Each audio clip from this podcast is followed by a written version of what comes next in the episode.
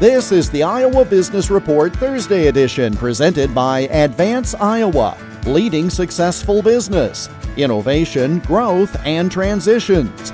More at advanceiowa.com and search for Advance Iowa on LinkedIn and Facebook. The current conflict between Ukraine and Russia is leading to energy shortages. But according to longtime petroleum and oil analyst and news commentator Liz Peek, the current issues are a product of past choices.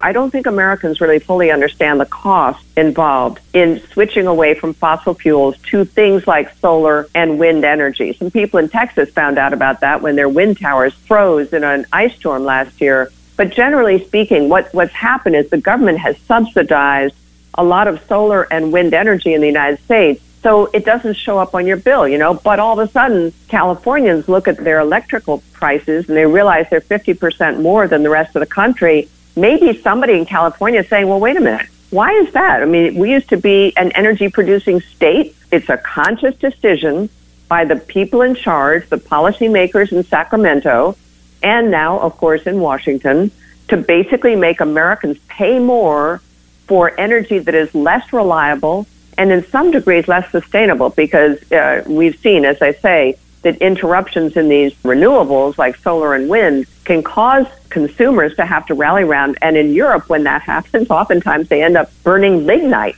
which is like the dirtiest fuel on the planet.